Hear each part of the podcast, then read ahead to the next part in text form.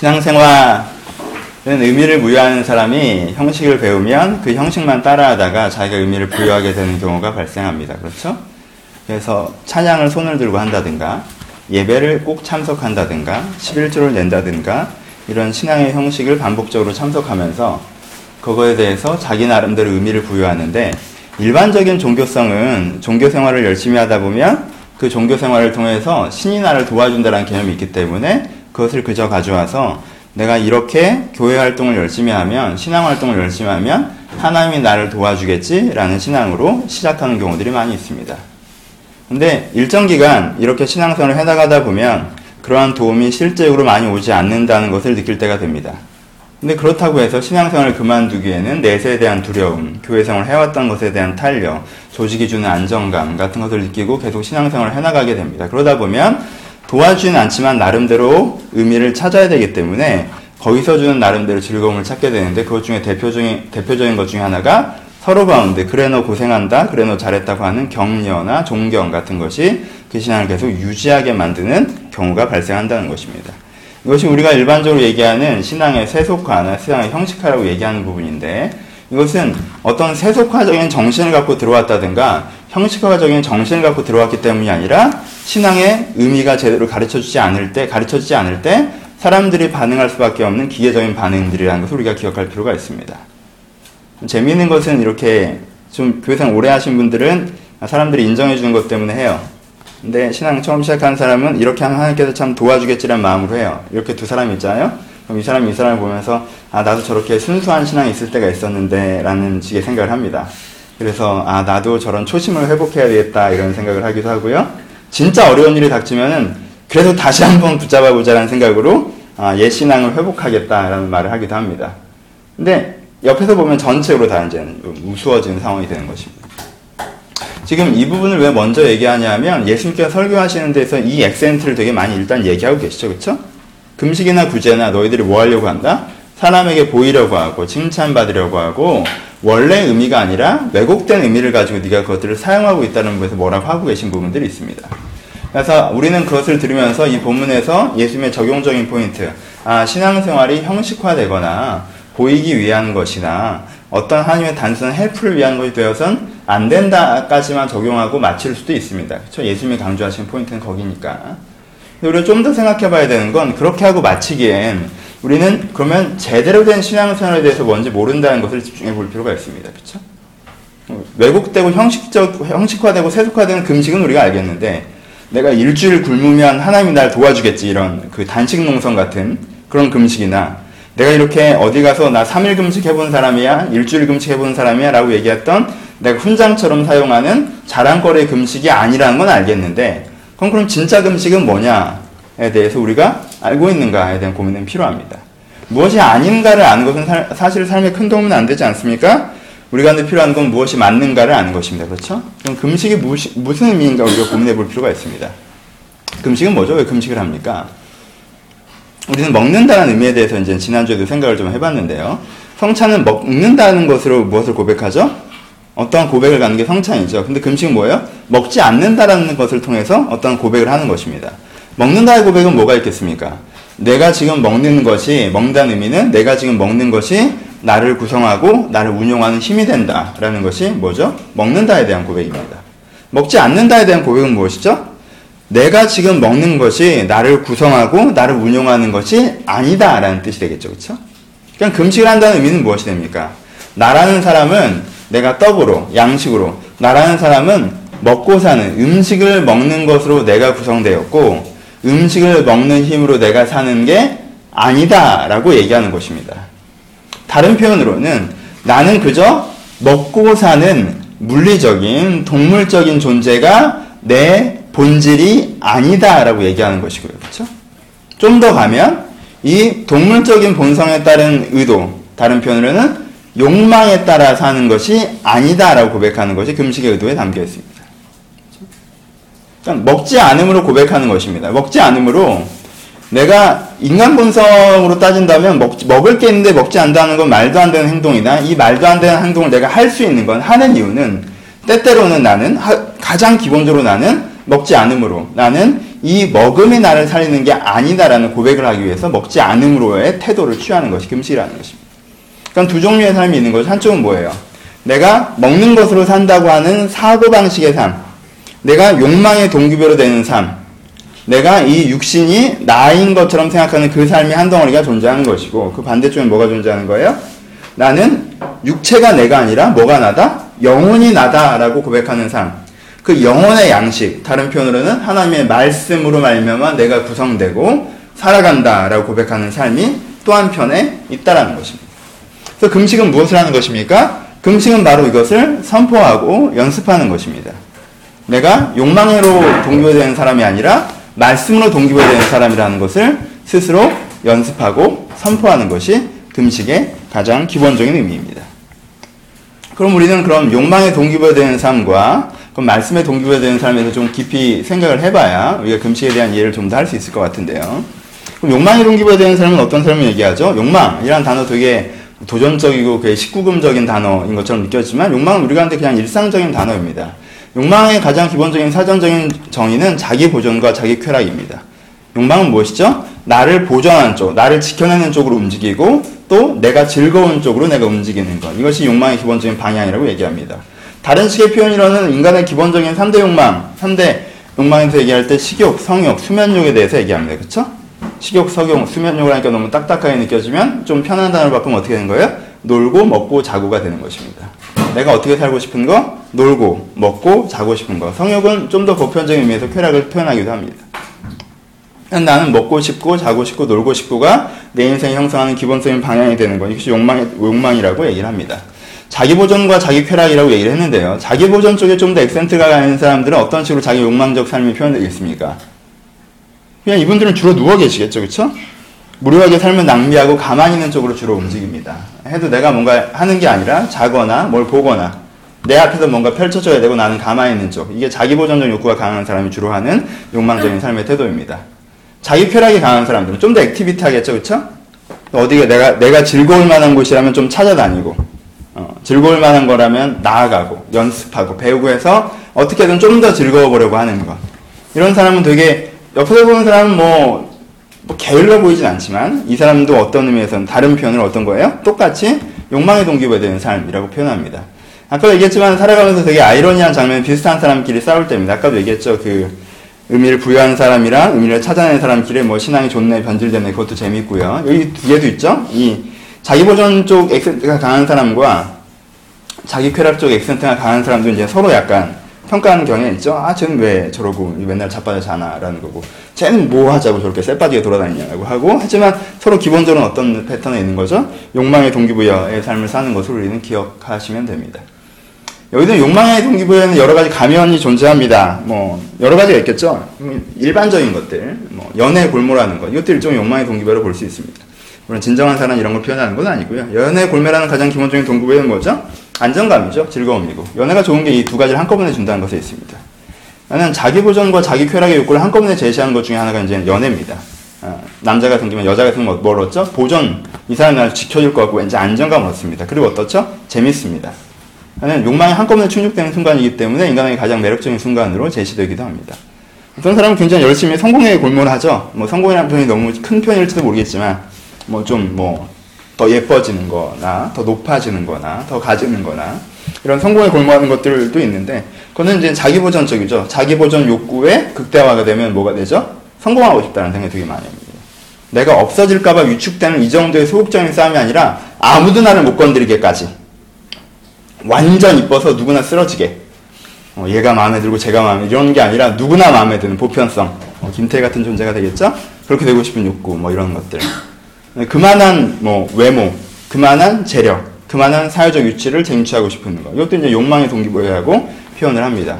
초반에 마이너스에서 초기 장혁이 보였던 모습이죠. 되게 막 울면서 얘기하지만 자기가 어릴 때 너무 그렇게 살았던 게 분통이 터져갖고 더 이상 난 아무도 날 그렇게 만들지 못하게 만들겠다라고 하지만 사실 그게 그게 스타일이 좀 악세사리가 좀 달라지고 데코만 달라졌지 같은 욕망의 본성선에서 움직인다라는 것입니다.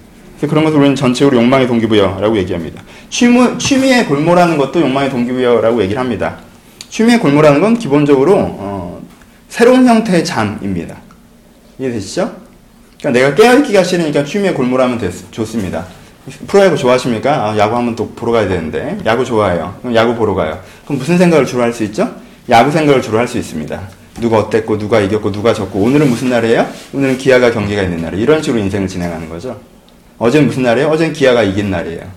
내 인생의 디테일하게 깊이 있는 이해는 뭐예요? 4번 타자 타율이 어떻게 되고, 타순이 어떻게 되고, 감독의 direction이 어떻게 되고, 이런 생각이 푹 빠져 있는 거예요. 그건 뭐죠? 또 다른 형태의 잠입니다. 자기를 잠재우고, 자기의 어떤 꿈을 만들어주는 거죠. 눈을 떠도 깨지 않는 꿈을 만들어줍니다. 그것도 이제는 일정한 형식의 욕망의 동기부여. 자기 보존, 자기 쾌락의 동기부여의 한 형태로 봅니다. 제일 심한 게 이제는 남자들한테 이제 오락이죠. 오락하면 이제 새로운 자아를 부여해주고 이게 점점점 발전하고 있기 때문에 3D 입체 영상 뭐 이런 게 이제 게임과 결합해서 그리고 이게 실물화돼서 되면 진짜 새로운 세계가 벌, 벌어질 것입니다. 그렇죠? 예, 잠을 자는 것도 예, 오락이나 스포츠 이런 취미의 골몰에서 새로운 형태의 잠을 자는 것도 욕망의 동기부여라고 표현을 합니다. 자기 안정을 추구하는 것이죠. 소비 생활도 또 다른 형태의 욕망의 동기부여라고 얘기합니다. 소비 생활은 뭐죠? 가장 게으른 형태의 자기 완성 욕구라고 표현할 수 있습니다. 가장 게으른 형태의 자기 완성 욕구. 그러니까 저걸 사기만 하면 나 괜찮은 사람이 되는 거죠. 나 지난주에 지난 주일에 거기 타임스퀘어 갔다가 내 인생에 아주 충격적인 장면 중에 하나를 봤는데 이름이 생각이 안 나. 뭐 베네, 베네똥이었나 뭐였나 정확하게 기억 안 나는데 어떤 그 몇백만 원 호가 싼 게 몇백만 원 되는 가방을 파는 집이었는데 그 한, 한 20여 명 줄이 서 있더라고요.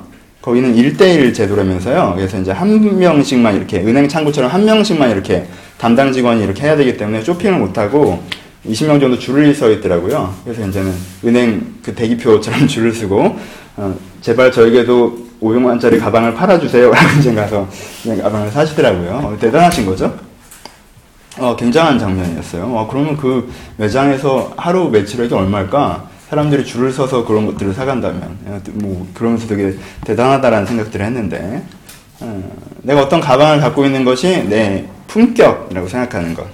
내가 어떤 차를 갖고 있는 것이, 내가 어떤 TV를 갖고 있는 것이, 핸드폰을 갖고 있는 것이 내 품격이라고, 위치라고 생각하는 것. 그것이 뭐죠?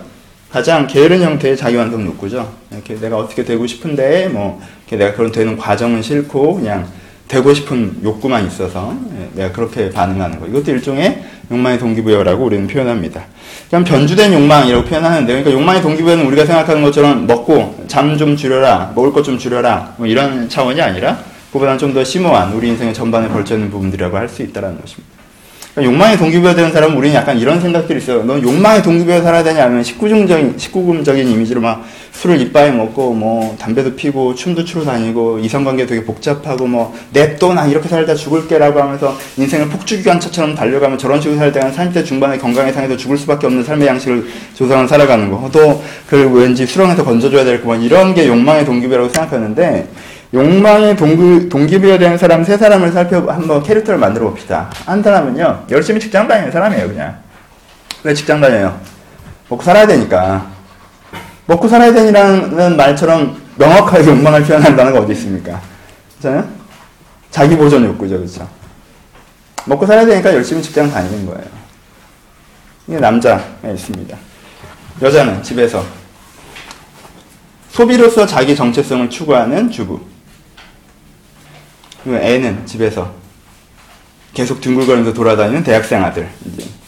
이제 완벽한 욕망의 가족이 되는 겁니다. 먹고 살아야 되니까 밖에 나가서 열심히 일을 하는 거고. 나는 부인은 조금 여유가 있는 걸 내가 어떤 걸 갖고 뭘 하면 내가 되게 괜찮은 사람인 것처럼 그러고 다녀요.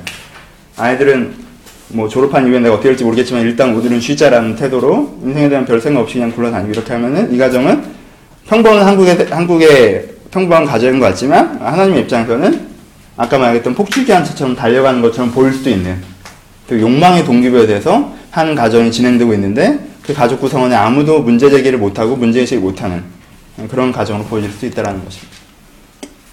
욕망에 의해서 동기부여되는 삶 어떻습니까? 여러분들의 인생을 동기부여하는 것들이 무엇입니까? 아, 지난, 지난주에 동기부여에 대한 얘기는 이미 했죠. 그러니까 동기부여라는 얘기 자체는 길게 하지 않고요. 욕망이 그럼 나쁜 것인가요? 그렇진 않죠. 그렇죠? 욕망 좋은 거예요. 자기 보존 욕구입니다. 사람 자기를 보존해야죠. 살아남아야 될 거 아닙니까? 자기 쾌락 추구입니다. 아, 즐겁게 살아야죠. 내가 살아서 즐겁게 살아야 되지 않습니까? 욕망 자체가 뭐 나쁜 것입니까? 그러면 식욕이 우리가 많이 해봐야 맥시멈 예수님도 40일 끊으셨지 41일부터 왜 먹으셨어요? 식욕이 땡기니까 드신 거 아니에요. 그쵸? 그렇잖아요. 욕망하는 것 자체는 우리가 필요한 것입니다. 욕망 자체가 나쁜 건 아니에요. 욕망 우리 가운데 일정 부분 추구돼야 되는 부분들도 있습니다. 근데 문제는 뭐예요? 그 욕망이 그 사람의 뿌리일 때가 문제인 거죠. 그 사람이 살아가는 진행, 그 사람이 살아가는 삶의 방식, 그 사람이 살아가는 그 사람의 삶을 이 사람의 가치관과 철학과 인생의 방향은 무엇으로 말미암아 정립되느냐라고 얘기했을 때 욕망이 되면 이제 문제가 되는 거죠. 인간은 그보다 좀 더 위대한 존재 아닙니까? 기독교가 얘기하는 인간 인식은 뭐죠? 기독교가 인간, 인, 인정하는 인간 인식은 인간은 동물 이상이라는 것입니다. 그렇죠? 욕망으로 인해서 자기 인생 전반을 동기부여한다는 건 무슨 뜻이죠? 인간은 딱 동물 거기까지라는 뜻입니다. 자기 보존과 자기 쾌락 요건은요 모든 살아있는 생명체가 갖고 있는 것입니다. 이게 나쁜 것은 아니지만 우리는 인간이 이 육체라는 그릇 속에 영혼을 담고 있고 인격을 담고 있어서 이 영혼과 인격이 바로 나 자신이다. 그래서 인간은 육체 이상이다라고 얘기하는 게 인간인데 이 욕망이 내 삶의 동기부여 자체로 내려가 버리면 내 정체성과 본질이 나는 동물이다가 돼버리면 뭐가 자리를 잃어버려요? 인격이 자리를 잃어버리죠. 영혼이 자리를 잃어버립니다. 그때부터 인격과 영혼은요, 내 육체를 시종드는 시종, 시종으로 전락하는 순간이 되는 것입니다. 내 자유의지와 인격과 내 영혼을 총동원해서 어떻게 해야 돼요? 내 욕망을 만족시켜야 되는 상황이 봉착한다는 거죠. 여러분 로마가 왜 망했는 줄 아십니까? 로마는요 북쪽에서 바바리안들이 쳐들어와서 망하지 않았어요. 하지만 실제적으로는요 북쪽에서 바바리안들이 쳐들어와서 마침내 그 많은 도시들이 황폐화되긴 했습니다. 멸망당했죠. 그러면 그 사람들이 멸망시켰나요? 아니에요. 이 위대한 도시는요 아무도 멸망시킬 수 없었던 도시였습니다. 근데 어떻게 되죠? 자책으로 붕괴하죠. 자체로 붕괴합니다. 자체로 붕괴해서 여기가 거의 공허, 공백 상태가 되니까 어떻게 한 거예요? 저기서 아무것도 아니었던 그 야만인들이 여기 와서 왕노릇을 하는 거예요. 그러니까 이 왕노릇하는 야만인들은 이 로마를 어떻게 대하죠? 침략적으로 대하죠. 더 황폐화시킵니다. 그렇죠? 로마가 황폐한 다음에 인류 문명이 어떻게 했습니까? 천년은 도태했습니다. 그 위대한 법과 그 위대한 정치 제도들, 그 인격과 문화들 우리가 뭐 로마가 후기 로마만 생각하고 자꾸 타락했다고만 얘기하는데 그 위대한 건축술과 법조문과 정적인 고민들과 철학적인 고민들이 다 없었던 것처럼 사라지고 그 야만적 정서가 진보된 사고인 양 지배했던 시대가 우리 가운데 존재한다는 것입니다. 그렇죠? 우리가 이런 로마의 몰락이 우리 내부에서 발생한다는 것입니다. 여러분들이 욕망이 여러분들의 인격을 몰락시키는 줄 아세요? 그렇지 않습니다. 어떻게 되는 거예요? 여러분들이 인격이 내부적으로 몰락하는 거죠. 주의 말씀을 듣지 않고 영적 공부를 받지 않고 내 인격에서 내가 분열적으로 내 인격을 방치하고 내 인격을 만들어가지 않고 내 영혼을 돌보지 않고 내 영혼을 먹이지 않고 그래서 영혼은 굶주리고 인격은 깨어져 버렸을 때 그래서 이런 내적 공백 상태가 찾아오면 거기를 누가 차지한다는 거예요? 여러분들 육체가 차지해버린다는 거예요. 욕망이 차지해버린다는 거예요. 가운데로 들어와서. 그리고는 그 욕망이 여러분들에게 왕노릇을 하기 시작합니다. 그럼 어떻게 돼요? 욕망은요, 여러분들에게 침략적으로 여러분들을 사용합니다. 당장, 장기적으로 이게 좋으냐, 싫으냐, 장기적으로 이 건물에 있는 가치 있느냐, 없느냐, 이런 걸 보지 않는다는 거예요. 침략적으로 사용한다는 거예요. 침략적인 건 뭐예요? 이 순간의 즐거움과 이 순간의 의미만을 위해서 내 자신을 사용해버린다는 거예요. 위대한 건축물이 있습니다. 술 먹고 지나가면서, 야, 저기 불 질러. 어? 오늘 밤에 거기 불 지르고 놀아보자. 거기에 저 건물이 몇 년을 버텨왔는지 모르고, 앞으로 몇 년을 버텨갈 때 어떤 가치가 있는지 모르면서 나 오늘 기분 좀 좋다고 불을 지르는 거예요. 그럼 이 불 지르는 사람은 그날 밤 어떻게 했어요? 기분 좋았겠죠? 그렇죠? 하지만 그 결과 어떻게 되죠? 중요했던 것들이 사라지죠. 내 내면에 그런 일들이 벌어진다는 것입니다. 한번 놀아보자. 한번 즐겨보자. 그냥 쉬어보자. 그냥 가만히 있자. 라고 내가 했을 때 내 인생의 비전, 내 인생의 가능성, 내 인생의 가치, 내 인생의 인격, 이런 것들이 어떻게 돼요? 사라져버린다. 그것이 얼마나 비극적인 일입니까? 이런 비극적인 사건들이 욕망의, 욕망 우리의 뿌리가 될 때 우리 안에 일어난다는 것입니다. 이것이 욕망의 파괴력입니다. 욕망의 파괴력에 대한 두려움이 있으셔야 됩니다. 게으름은요, 욕망의 다른 표현이라고 될 수 있죠. 게으름은 소멸의 에너지입니다. 게으른 사람들은 거만합니다. 그렇죠? 욕망의 사람들, 게으른 사람들은 거만합니다. 기본적으로. 나는 알고 싶은 것도 없고 하고 싶은 것도 없어요. 이게 대부분 욕망의 동기부여 되는 사람들이 얘기하는 깨달음입니다. 왜요? 욕망의 동기부여인데 몸뚱아리가 육신이 뭐가 알고 싶은 게 있고 하고 싶은 게 있겠어요. 그냥 먹여주고 재워주고 놀아주면 되는 거죠. 여러분 만약에 알고 싶은 것도 없고 하고 싶은 것도 없으십니까? 그럼 그 말을 자신있게 할 때가 아닙니다. 배우십시오. 여러분들 알고 싶은 게 뭔지 배우셔야 됩니다. 여러분들 하고 싶은 게 뭔지 배우셔야 돼요. 알고 싶은 것도 없고 하고 싶은 것도 없다라는 표현은요, 내가 내 인생의 주도권을 인격이나 영혼이 아니라 욕망에게 빼앗겼다는 표현입니다. 한 어린아이가 있습니다. 글을 읽지 못합니다. 글을 읽지 못하기 때문에 그 길을 읽지 못하기 때문에 그 아이에게 10권의 책을 선물로 줬습니다. 그럼 그 책들이 그 아이에게는 어떤 의미로 다가오죠? 어떤 의미로 다가오군요. 불러 계시하지 않죠. 도미노를 했다가, 탑쌓기를 했다가. 별 의미가 없습니다. 이건 그냥 종이 덩어리에 지나지 않아요. 어, 난 글을 몰라. 나한테 책, 책을 10권을 줬어? 그건 나한테 아무것도 아니야. 5분이면 갖고 놀 수 있는 것이지. 이런 식으로 이제 넘치는 자신감, 자기가 되게 대단한 사람이냐 얘기합니다. 그러면서 비웃죠. 그책 10권을 끙끙대고 있는 사람들을. 다 읽고 앉아있는 사람들이 되게 뭣도 아닌 사람인 것처럼, 자기가 더 위대한 것처럼 생각합니다. 이게 어린아이의 거만입니다. 응? 우스꽝스러운 것입니까? 인생을 모릅니다. 난 인생 몰라. 세상도 관심 없고, 나도 관심 없어. 세상과 나? 그건 그냥 나한테 흥미거리고 취미거리에 지나지 않아. 세상과 나에 대해서 진지하게 알아보고자 하는 사람, 파헤쳐보고자 하는 사람, 고민하는 사람, 비웃습니다. 세상과 나? 난 그럼 5분이면 노는 장난감에 지나지 않는데 넌 뭐 그렇게 대단하다고 한 장 한 장 넘기고 앉아있고 한 글자 한 글자 읽고 앉아있고 한 문장 이해되지 않는다고 고민하니? 그럼 가장 큰 비극은 뭔지 아십니까? 욕망의 파괴력이라 하면은 많은 사람들이 욕망대로 살면 나중에 네 인생에 안 좋은 일이 일어나. 너 그렇게 게으르게 하다 보면 너 나중에 뭐 먹고 살래? 뭐 이런 식으로 접근을 하는데요. 여러분 게으르게 살고 잘 먹고 잘 사는 사람들 많이 있습니다. 부모가 어느 정도 돈이 있으면요. 게으르게 살아도 잘 먹고 잘 살아요. 그렇지 않아요? 여러분 열심히 일한다고 해서 그분들보다 잘 먹고 잘 살 수 있어요? 결혼을 할 때 강남에서 7억짜리 아파트를 갖고 시작하는 사람과 월세로 시작하는 사람과 누가 더 잘 먹고 잘 살 것 같아요? 여러분들 아무리 열심히 한다고 해도 평생 7억을 만져볼 것 같아요? 예? 이런 약간 이런 식의 접근을. 근데 그것도 욕망의 동기부 아니에요? 나중에 잘 먹고 잘 살지 못하니까 하는 거. 그거는 자기 보존이냐 자기 쾌락이냐의 싸움에 지나지 않아요. 그쵸? 자기 보존하는 애한테, 자기 쾌락하는 애한테 자기 보존을 추구해야 된다고 얘기하는 거예요, 그냥. 너 지금조차 그렇게 자빠져 있으면 나중에 보존이 안 될 수 있어. 그러니까 너 열심히 해. 왜? 나중에 자기 보존해야 되니까. 둘 다 욕망입니다. 그쵸? 욕망의 동기부여로 사는 사람의 가장 큰 비극은 무엇인지 아십니까? 아까 얘기했던 그 어린아이의 거만함을 가지고 그가 10년을 살아냈을 때 가장 큰 비극은 그가 불편해지는 것이 아니라 그가 내적으로 성장하지 않는 것에 있습니다. 그것이 가장 큰 비극입니다. 욕망으로 살아가는 사람들을 보십시오. 욕망으로 살아왔던 여러분들 자신을 보십시오. 여러분 욕망으로 살아갔던 시기를 보십시오. 내적으로 어떻게 되셨습니까? 하나도 성장하지 않습니다. 그럼 그 자리에 있나요? 아니요. 안 좋아집니다. 버려진 밭은요. 황폐화되지 그 자리에 있지 않습니다. 내가 10년을 욕망의 동기별로 살아가면요. 나는요. 성장은커녕 도태되어 있습니다. 어때? 내면적으로. 얼마나 큰 비극입니까? 나이가 40이 먹었는데 10살의 내면을 갖고 있습니다. 열받으면 싸워야 되고 먹고 싶으면 먹어야 되고 내가 제일 잘났고 놀고만 싶고 누가 나한테 뭐라고 하면 더 뭐라고 해주고 열살의 내면을 살아가는 가져갖고 살아가는 그 사람은 얼마나 비극적인지 자기가 비극적이라는 사실도 인식하지 못합니다. 이것이 욕망의 동기부로 살아가는 사람들이 갖게 되는 파괴력입니다. 내면의 파괴가 발생합니다. 성장하지 않습니다. 아까 말씀드렸던 것처럼 내 로마의 멸망처럼 위대한 건물들, 내가 인격의 성숙의 기회, 세상의 가치를 깨달을 수 있는 기회, 사랑을 알 수 있는 기회, 아픔을 알 수 있는 기회, 나의 한계를 알 수 있는 그 모든 기회가 그 아름답고 숭고한 건물들이 야만인들에게 불태워지는 것처럼 이 욕망에 의해서 함부로 취급되어지고 이 사람에게 남아나지 않는다는 것입니다. 이 욕망의 파괴력입니다. 욕망의 파괴력의 또 한 가지는 무엇이냐면요. 철학적으로 승화된다는 것입니다. 욕망은 기본적으로 어떤 철학을 갖게 됩니까? 욕망의 철학은 굉장히 가, 간단합니다. 어떤 철학이죠? 이기적으로 살아도 돼 라는 철학입니다. 그렇죠? 내 자신의 욕구를 충족시키자.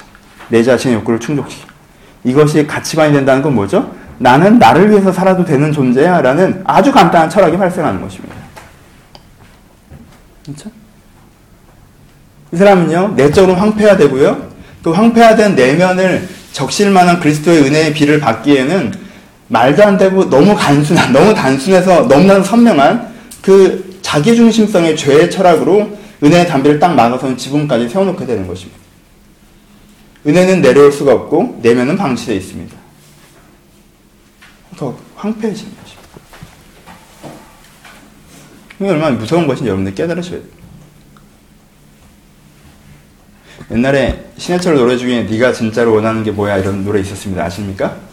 그 노래는 되게 그 말은요 되게 멋있는 말인데 네가 진짜로 원하는 게 뭐냐? 네 마음대로 해. 이게 되게 멋있는 말인데 여러분. 여러분 네가 진짜로 원하는 게 뭐냐라고 얘기하면 진정한 원함이 무엇인가 고민을 하셔야 돼요. 그쵸? 내가 오늘 자고 싶어요. 그때 나한테 물어봐야겠죠. 내가 진짜 원하는 게 지금 자는 거야?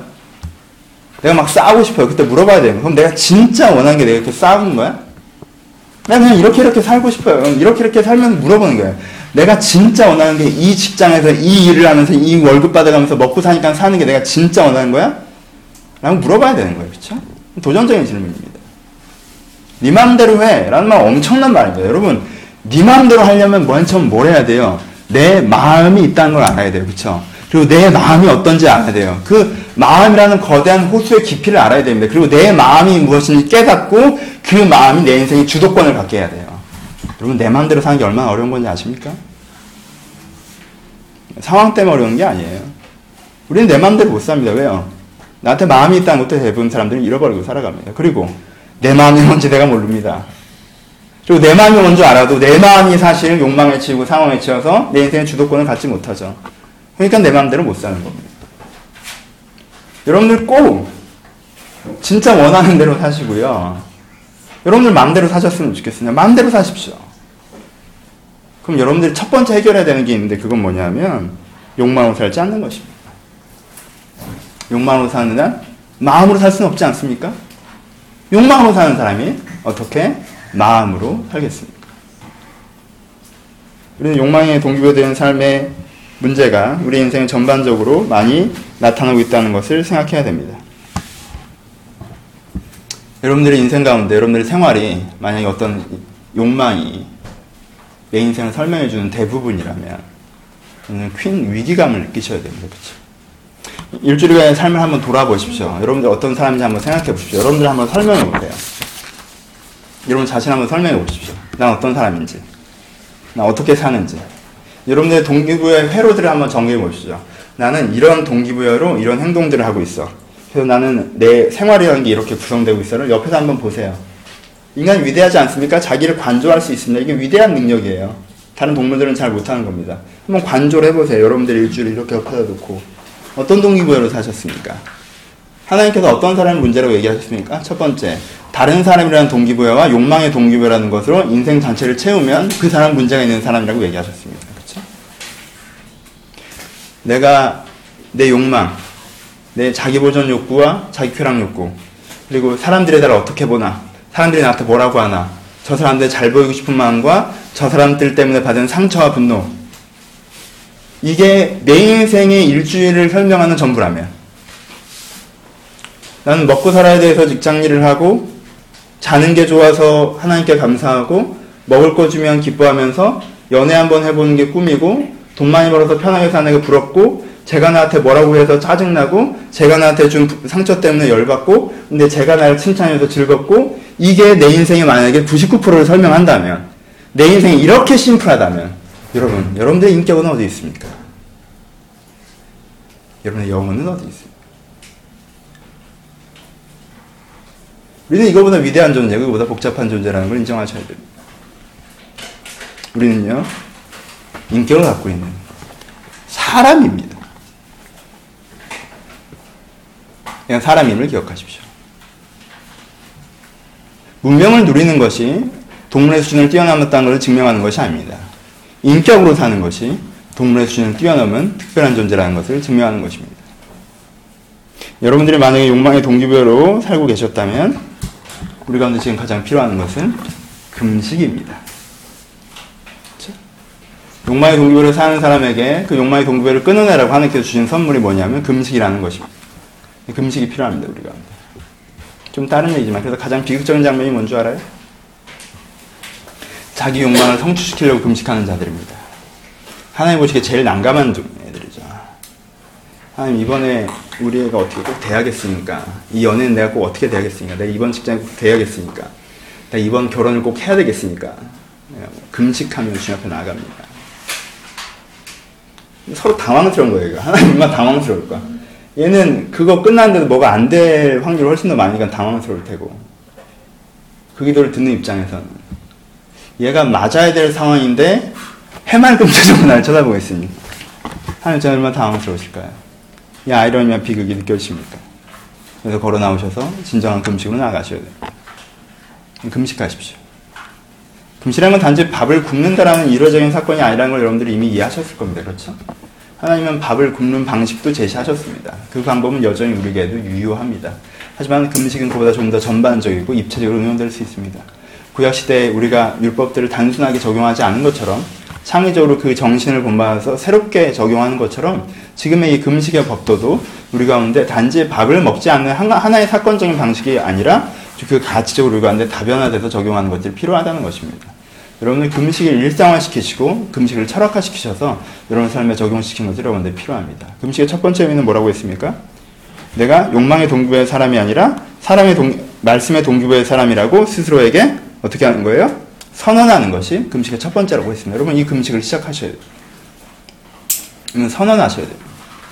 여러분들 욕망의 동기부의 사람이 아니라 말씀의 동기부의 사람이라는 것을 스스로에게 선언하셔야 됩니다. 아까 얘기했던 큰 문제가 뭐라고 했죠? 욕망과 내 자신의 동일시의 문제인데 그것들을 끊어내셔야 되는 것입니다. 이것들을 결정해 내십시오. 이것들을 인정하십시오. 여러분들이 느끼는 욕망 여러분들 자신은 아닙니다. 여러분들은 동물적이지만 동물 이상입니다. 그러니까 그것이 나의 전부가 될 수 없다는 걸 인정하고 끊어내셔야 됩니다. 아, 욕망의 동기부로 내가 살 수 없다. 나는 그렇게 사는 사람이 아니다. 욕망이 내가 아니다. 라고 끊어내셔야 됩니다. 그리고 무엇이 납니까? 내 영혼과 내 인격이 나라고 선언하셔야 됩니다. 이것은 인정이고 이해입니다. 여러분, 여러분들이 진짜 원하는 게 무엇입니까? 여러분들 인생의 게으름에서 무의미하게 소멸되기를 원하십니까? 아니면 성장을 원하십니까? 그렇죠? 그러면 여러분들 어떤 사람이에요? 여러분들 욕망의 사람이 아니에요. 속으신 겁니다. 여러분은 게으르게 인생의 소멸되기를 원하지 않아요. 근데 왜 그렇게 살고 계십니까? 왜 그래요? 속았기 때문에 그렇죠. 그게 너라고, 그게 네가 원하는 거라고 속였기 때문에 그렇습니다. 사단이 여러분들을 속였습니다. 속지 마십시오. 그것이 여러분들이 원하는 것이 아닙니다. 여러분들이 사실 진짜 원하는 건 성장하는 것입니다. 그럼 그것을 이해하셔야 됩니다. 여러분들은 욕망의 동기부여의 사람이 아니라 말씀의 동기부여의 사람이라는 것을 스스로 이해하고 스스로에게 반복적으로 선언해야 됩니다. 욕망의 나를 침몰하라고 할 때마다 내가 그렇게 선언하는 것이 필요합니다. 우리는 다른 사람의 창조에 빌부터 먹는 걸 원하는 것이 아니라 내가 창조하기를 원하는 사람들입니다. 난 육체가 나라고 생각하지 않고 영혼이 나라고 생각하는 사람들입니다. 나는 욕망으로 사는 것을 원하지 않고 가치로 사는 것을 원하는 사람들입니다. 그러니까 속지 마십시오. 여러분들 스스로에게. 만약 여러분들이 진짜 이런 철학이어서 아 나는 정말 욕망으로 살길 바라고 나는 그냥 소멸되어 없어지길 바라고 나는 성장을 전혀 원하지 않고 그런 가치관이라면 새로운 차원이겠죠. 예수를 다시 영접하시거나 의미가 무엇인지 얘기하겠지만 여러분들 이미 가치를 인정하는 사람들은 여러분들은 그 가치를 선포하는 것이 스스로에게 필요하다는 것입니다. 두 번째 욕망에게 밥을 주는 것을 멈추고 말씀을 나에게 공급하셔야 됩니다. 욕망에게 밥을 주는 것을 멈추십시오. 여러분들 욕망이 이렇게 극대화된 줄 아십니까? 잘 먹여서 그럽니다. 욕망은 먹이면 뒤룩뒤룩 잘 큽니다. 먹고 싶을 때마다 먹어보십시오. 아, 먹고 싶네? 난 그럼 먹어야 돼. 나 얼마나 위대한 사람인 줄 알아? 난 머리에 딱 떠오르면 그걸 먹어야 되는 사람이야. 이렇게 얘기하는 사람들이 있습니다. 잘나셨습니다. 그것을 성취해주는 것이 굉장한 자기애인 것처럼, 인격적인 배려인 것처럼. 그렇지 않습니다, 여러분. 먹고 싶은 거 그때그때 먹이지 마십시오. 보고 싶으면 난 봐야 돼. 달려가야 돼. 아, 그러지 마세요. 난 갖고 싶으면 가져야 돼. 여러분들 욕망 이렇게 비대해졌는지 아십니까? 유능해졌는지 아십니까? 난 쉬고 싶을 때는 쉬어야 돼. 아, 난 하기 싫으면 다 귀찮아. 난 귀찮으면 아무것도 안 하는 사람이야. 뭐, 그게 엄청나. 이게 뭐야, 그 철학이야? 뭐예요, 그게? 이건, 그게 나의 유니크함이라고 자꾸 포장하지 마세요. 동물은요, 지 하기 싫은 거 안 합니다. 그쵸?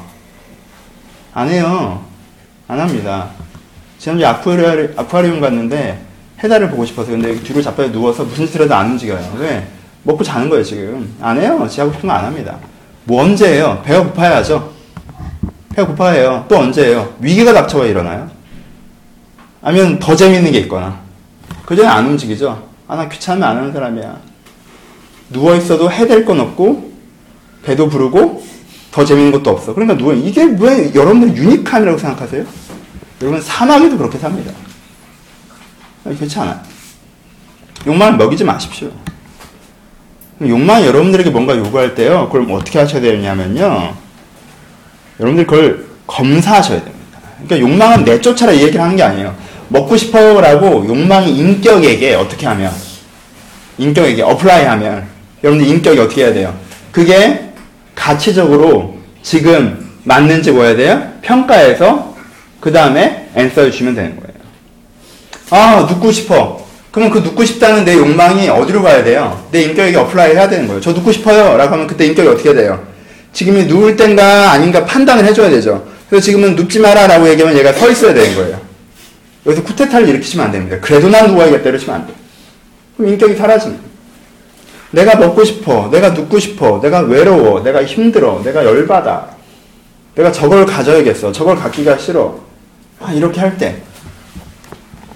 그에 대해서 필터링 하셔야 됩니다. 제가 이번 주에 그 넷북을 사고 싶어졌어요. 여기서 컴퓨터를 치잖아요. 근데 여기서 컴퓨터 치다 보니까 목이 아파서 가끔은 여기서 치고 싶은 거예요. 얼마나 사소한 욕망입니까? 여기서 치고 싶은 거야. 그리고 가끔 여기 오지 않고 도서관에 가거든요. 도서관에 가면 거기서 책을 읽고 거기서 뭔가 작업을 하고 싶은 거예요. 근데 누굴 본 거죠? 누구를. 간지나게 거기서 넷북을 피네를 본 겁니다. 그러니까 상상이 되는 거예요, 갑자기. 거기서 간지나게 넷북을 하고 있고, 차에서도 하고 있고, 심지어 저는 공원에서 설교 준비를 하고 있습니다. 네? 넷북을 간지나게 피고, 공원에서 설교 준비를 하면 내 모습을 상상하는 거죠. 와, 그럼 정말 좋겠다. 라고 생각했습니다. 아, 넷북을 갖고 싶다고 했습니다. 그래서 내 생각이 얼마인지 몰라서 중고를 하면 한 20만 정도는 사지 않을까라고 생각해서 아내에게 물어봤죠. 어느 집이나 경제권은 아내에게 있습니다. 네, 물어봤어요. 그랬더니 사도 된다고 그러더라고요. 그래서 제가, 아, 신나서 알아봤죠. 그랬더니 20만 원 아니라 40만 원쯤 되더라고요. 그래서 제가 시리에 빠졌습니다. 아내한테 얘기했죠. 40만 원이라고. 혹시나 그래도 사라고 얘기해 줄까라는 기대감을 가지고, 작은 기대감이죠. 그랬더니, 어, 뭘 그렇게 비싸라고 그 다음에 대화를 안 하더라고요. 사지 말라는 얘기죠. 끝난 겁니다. 근데 끝났는데, 그 다음에 인터넷에 또 제가 중간에 이렇게 쉴 때, 아, 좀 G마켓, G마켓 같은 데 들어가더라고요. 혹시나 되게 싼 게 있으면 다시 한번 apply를 해볼 수 있지 않을까. 35만원짜리까지는 찾았는데 15만원 정도는 안 될 것 같아서 합니다. 시간을 쓰죠? 마음을 쓰죠? 그렇죠? 그 생각들 하면서 시간을 보냅니다. 기도를 해봤습니다. 기도할 때 내품 얘기를 잠깐 했습니다. 하나님께서 저에게 뭐라고 하신 줄 알아요? 왜 천 원짜리 공책도 많은데 40만 원짜리 공책을 사려고 이러요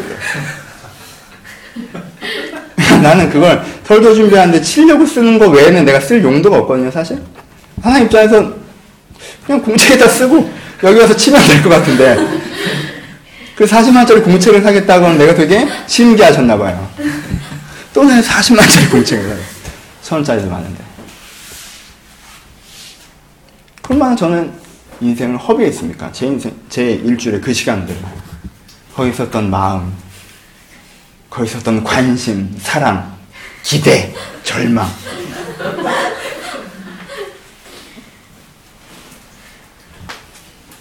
얼마나 인생이 초라해지는 순간. 여러분들 짧게 apply 하시고 빨리 결정해 주십시오. 어, 넷북이 갖고 싶네? 제가 넷북을 갖고 싶어 해도 되나요? 아니, 공책을 써. 예, 끝나는 문제예요. 물어보십시오. 여러분들 인격과 영혼에게 한 말씀에 비추어 보십시오. 하고, 하기 싫어. 하고 싶어. 갖고 싶어. 갖기 싫어. 만나고 싶어. 만나기 싫어. 여러분들이 갖고 있는 그 욕망의 동기별을 1차원적으로 반응하지 마시고 apply 제도를 인정하십시오. 내 욕망은 결정권자가 아닙니다. 내 욕망이 내 인격에게, 말씀에게 물어보면 그 말씀이 나에게 방향을 제시해 주는 것입니다. 말씀을 나에게 공급하게 하셔야 됩니다.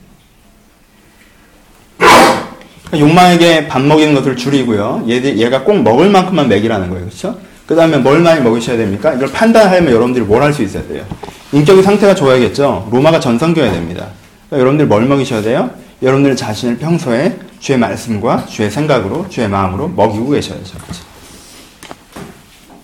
여러분 인생의 문제가 뭔지 이제 보이십니까? 여러분 인생의 문제, 현상적인 문제가 아니라 굉장히 심플한 구조적인 문제라는 게 보이십니까? 내가 욕망은 먹일 대로 먹여서 비대하게 해놓고 말씀은 줄일 대로 죽여서 아, 내 영혼은 줄일 대로 줄여서 말라 비틀어져 있다면 그러면 욕망이 나에게 얘기해봐야 정말 무능한 왕처럼 이, 이 영혼은 할 말이 없고 능력이 없고 결정할 수가 없고 그 욕망이 내 마음을 내 마음대로 주도해 버리네. 그래서 이 욕망의 삶에서 나타나는 성장하지 않는 인생, 자기중심성이 강화된 삶, 그리고 단절적인 인생. 아까 잠깐 빼뜨렸지만 욕망은 어때요? 욕망을 충족시키면 그 기쁨이 많으십니까? 않죠. 욕망은요 네거티브의 논리예요. 생존 논리라고 했죠. 살아남으면 그다음은 제로가 되는 거예요, 사실. 욕망을 충족시키면요 그 충족된 욕망이 내 인생의 긍정서로 내 인생을 지배하지 않습니다, 절대. 충족되면요 그냥 팍 하면서 다시 제로로 돌아갑니다, 그렇죠? 또 다른 욕망들이 생기죠. 물건을 가져봐야 많이 하는 얘기 있죠. 며칠 즐겁고 싶으면 뭐라고, 며칠 즐겁고 싶으면 뭐라고. 차를 갖고 싶어서 차를 가지면 한 달, 결혼하면 1년. 이런 식의 욕망에 어느 정도의 어느 점에서 소멸된다는 것들을 우리 가운데 반복적으로 이야기하고 있습니다. 여러분 것들을 이해하셔야 돼요. 제가 욕망의 삶을 살 때 이러한 단절의 삶과 소멸의 삶과 이기의 삶이 올 수밖에 없다는 걸 인정하시고 욕망을 먹이는 걸 줄이시고 말씀의 나를 먹이고자 하셔야 된다는 것입니다. 세 번째, 금식이라는 건 무엇입니까? 내가 욕망의 삶이 아니라 말씀의 사람인 걸 스스로 선포하는 것이고 내가 실제로 좀 덜 드시고 덜 드시고 욕망에게 덜 먹이시고 하나님 먹이시는 것입니다. 그렇죠? 세 번째 얘기를 두 번째를 다시 한번 한번 강조하면 그냥 단지 밥을 굶는 게 아니라 여러분들의 욕망이 10가지고 20가지잖아요. 거기에 대한 식사량을 다 줄이셔야 되는 거예요. 오케이? 여러분들 무슨 욕망이 있습니까? 정서적인 욕망이 강합니까? 뭐 사람들 만나고 너무 돌아다닙니까? 줄이십시오. 근데 이 부분이 되게 과도하고 나면 줄이세요. TV를 너무 많이 보십니까? 잠을 너무 많이 자십니까? 오락에 너무 취미생활에 너무 빠져 계십니까? 줄이십시오. 밥만 굶어도 되지 않습니다. 현대사회는. 전체적인 금식이 필요합니다. 그래서 고난주간은 뭐 미디어 금식이라는 새로운 개념도 들어, 들어왔죠. 그렇죠? 지금 현대인들은 밥을 안 먹는 것보다 미디어에서 들어오는 그 정보량을 안 먹는 게 하나님을 묵상하는데 더 필요하다는 개념이죠. 그것도 되게 좋은 생각입니다. 현대인들은 밥을 굶는 것보다 핸드폰과 인터넷을 굶는 게 더 어려워할 수도 있기 때문에 그렇습니다. 다이어트들을 하도 해서 바꾸는 건 또 이력이 낫잖아. 금식하면 또 이번 기회에 뭐 4kg 빼보지 뭐 이런 생각 같이 하고. 그럼 뭐예요? 욕망을 줄이는 거예요? 욕망을 키우는 거예요? 밥은 안 먹고 있지만 욕망을 키우는 거죠. 하는 고민하셔야 돼요. 나만의 금식이라는 게 존재합니다. 최적화하셔서 여러분들을 만들어내십시오. 그렇죠? 여러분들 욕망에 동기부여야 되는 삶을 살고 있다면 여러분들의 금식이 무엇인지 최적화해서 만들어내야 되는 것입니다. 사람일 수도 있어요. 일에 대한 열정일 수도 있습니다. 돈에 대한 스트레스일 수도 있어요. 잠일 수도 있습니다. 순수하게.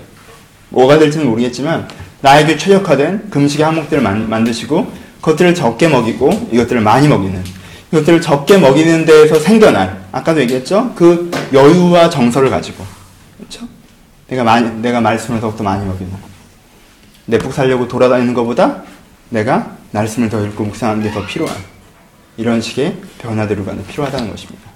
단쟁 다점은 세 번째. 그럼 금식은 어디까지 갑니까?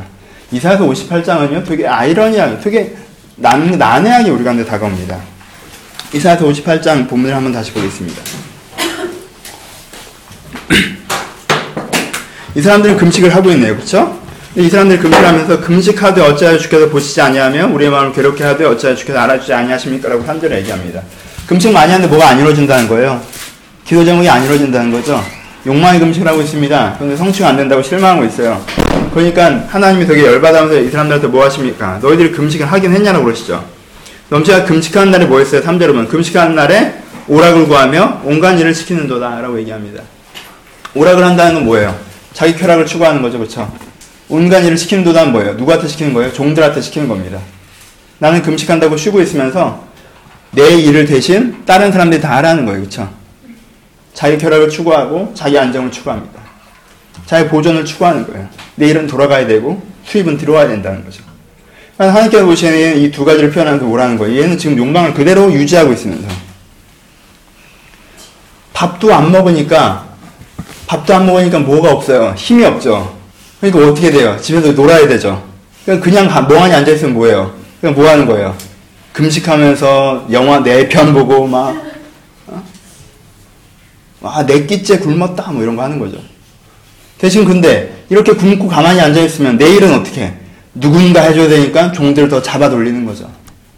내가 할일 니들이 다 해놔라.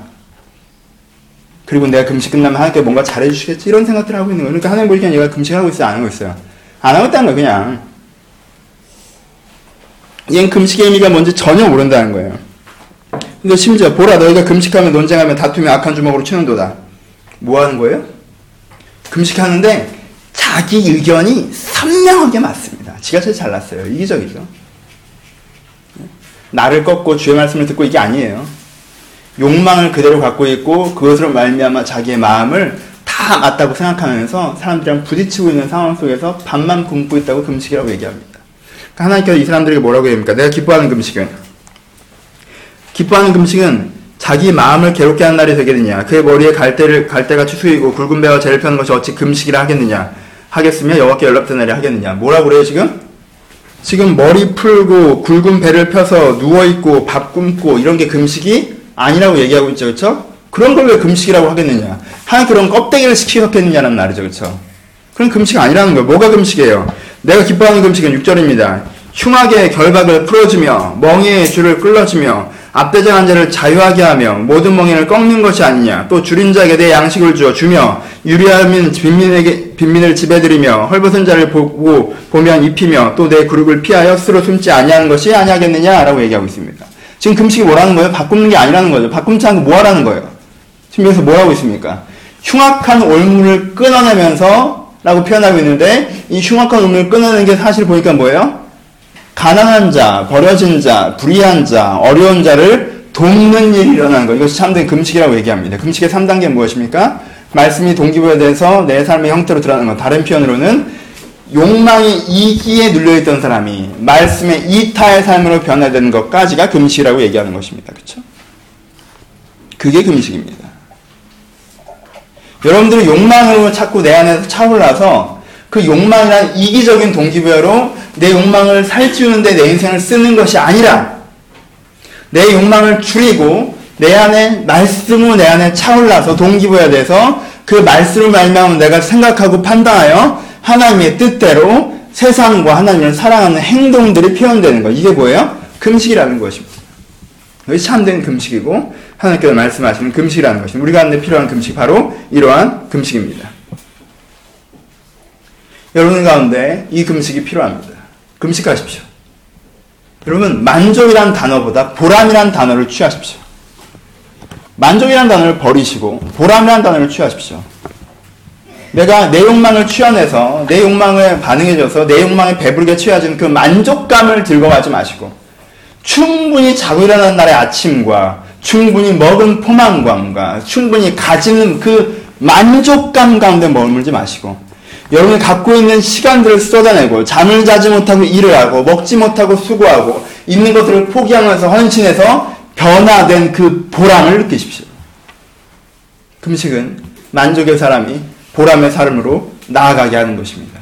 그 나아가는 과정을 금식이라고 하는 것입니다. 욕망을 끊어내고 욕망을 덜 먹이고 내가 내 말씀을 먹여 그것을 키워 내가 만족해서 보람의 삶으로 변화되게 하는 그것이 우리가 금식이며 어떠한 형태와 어떠한 형식으로 하는가는 여러분들이 고민하며 다변화시켜 여러분들 자신에게 적용해야 하는 것입니다. 참된 금식을 배우십시오. 우리가 금식이 필요합니다. 말씀 마치겠습니다. 신앙의 형태를 따라한다고 신앙이 있는 건 아니지 않습니까? 그렇죠? 신앙 형태를 따라한다고 신앙을 하고 잘하고 있는 게 아닙니다. 제가 아까 좀 그 거칠게 러프하게 표현했는지 모르겠지만 좀 더 다정하게 얘기해 보면 여러분들 이번 주에 여러분들 교회 온다고 여러분들 교회 오는 건 아니에요, 그렇죠? 그래서 살면 살수록 내 힘으로 할 수 있는 게 없다라고 하는 거예요. 여러분들 발은 어떻게 여기다 갖다 놓을 수 있겠죠? 마음 가져올 수 있어요? 못 가져올걸요? 그래서 주가 아니면 못한다고 하는 것입니다. 내 발자국 여기다 갖다 놓으면 되네요. 내 몸뚱아리 내가 여기다 갖다 놓을 수 있지만 여러분들 영혼 여기다 갖다 놓을 수 있습니까? 못 갖다 놓죠? 그래서 신앙생활은요 자랑할 수가 없는 거예요. 우리는요 주의 능력이 아니면요 예배조차 드리지 못합니다. 11조에 내가 진심 담아낼 수 있어요? 매달 쏘는 건 할 수 있겠지만 매달 넣는 건 할 수 있겠지만 거의 진심 담아낼 수 있어요? 내가 할 수 있어요? 못합니다. 노래는 부를 수 있겠지만 찬양할 수 있습니까? 못합니다. 신앙의 형식을 그럼에도 불구하고 신앙의 일정한 형식이 나에게 있다고 나에게 뭔가 진심이 있다고 오해하는 건 얼마나 큰 위기입니까? 지금 예수님은 그 위기에 대해서 얘기하고 있습니다. 바리새인들은요 구제하고 금식하고 있기 때문에 자기들은 잘하고 있다고 생각했습니다.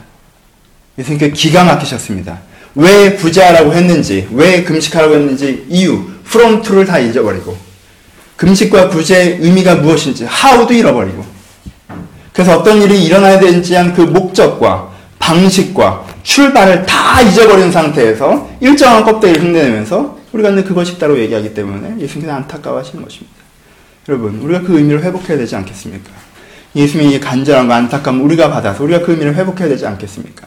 진정한 구제는 무엇입니까? 진정한 구제는 다른 사람의 시선, 다른 사람에게 나타나는 분노와 원망과 즐거움과 괴로움과 그리고 즐거움과 그리고 의존함과 이런 관계적인 패턴에서 여러분들의 동기부여가 아니라 그들을 돕는 자로 당당히 서라는 것입니다. 하나님이 동기부여에 대해서 그들을 돕는 자로 당당히 서라는 것. 사람이 동기부여가 아니라 하나님이 여러분들 동기부여되게 하는 것. 관계에서. 그것이 구제입니다. 금식 무엇입니까? 여러분들의 욕망으로 여러분의 인생을 주도해 나가는 것이 아니라 욕망의 틀을 꺾어버리고 욕망의 틀을 제한하고 욕망의 틀을 잘 다듬어서 그것이 여러분들의 인생을 주도하는 것이 전혀 아니라 말씀을 말미암아 내 인생이 주도되게 하는 것. 그것이 하나님께 원하시는 것입니다. 그래서 구제와 금식이라는 선물을 우리한테 주신 것입니다. 사람이 사람답게 살기 위해서 사람이 제대로 신앙생활이라는 걸 다른 표현으로 나를 나답게 만들어가기 위해서 필요한 두 가지가 있는데 기도는 다음 주에 얘기하겠지만 구제와 금식이라는 것입니다. 그러면 구제하고 금식하십시오. 밥을 굶고 돈을 내라는 얘기가 아닙니다. 여러분들의 내면에 진정한 의미에서 영적인 구제와 영적인 금식이 필요하다는 것입니다. 그래서 만들어내셔야 됩니다.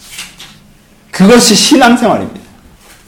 예수님은 지금 사람들에 대한 법도를 얘기하고 지금 하나님에 대한 법도를 얘기했는데 세 가지를 얘기했습니다. 기도와 구제와 금식. 여러분들 하나님에 대해서 신앙생활 하고 싶으십니까? 신앙생활 하고 싶으십니까?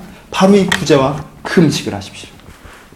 오늘도 이번 한 주간도 스스로를 정당화시키지 않고 여러분 인생을 설명하는 게 정말 욕망으로만 여러분 인생에 다 설명된다면 사람에 대한 동기부여와 관계, 욕망에 대한 동기부여와 관계의 동기부여가 내 인생에 다 설명된다면 내 인생의 초라함을 깨닫고 내가 이제부터 말씀으로 하나님으로 동기부여된 삶을 살고자 인격과 마음으로 살고자 그것을 듣고자 하며 그것들을 조절해 나가실 때 기대하십시오. 여러분들은 변화될 것입니다. 성장할 것입니다. 여러분은 이타적인 사람이 되어서 여러분들 때문에 여러분들이 이렇게 긴장한 금식할 때 여러분들 때문에 여러분들 가운데 고아와 과부가 돌보아지고 그들의 멍해의 줄이 끊겨지며 하나님께 연락할 만한 아름다운 일들이 삶에서 일어날 것입니다. 이런 금식의 삶으로 여러분 자신을 초대하시기를 주님의 이름으로 축복합니다. 기도하겠습니다.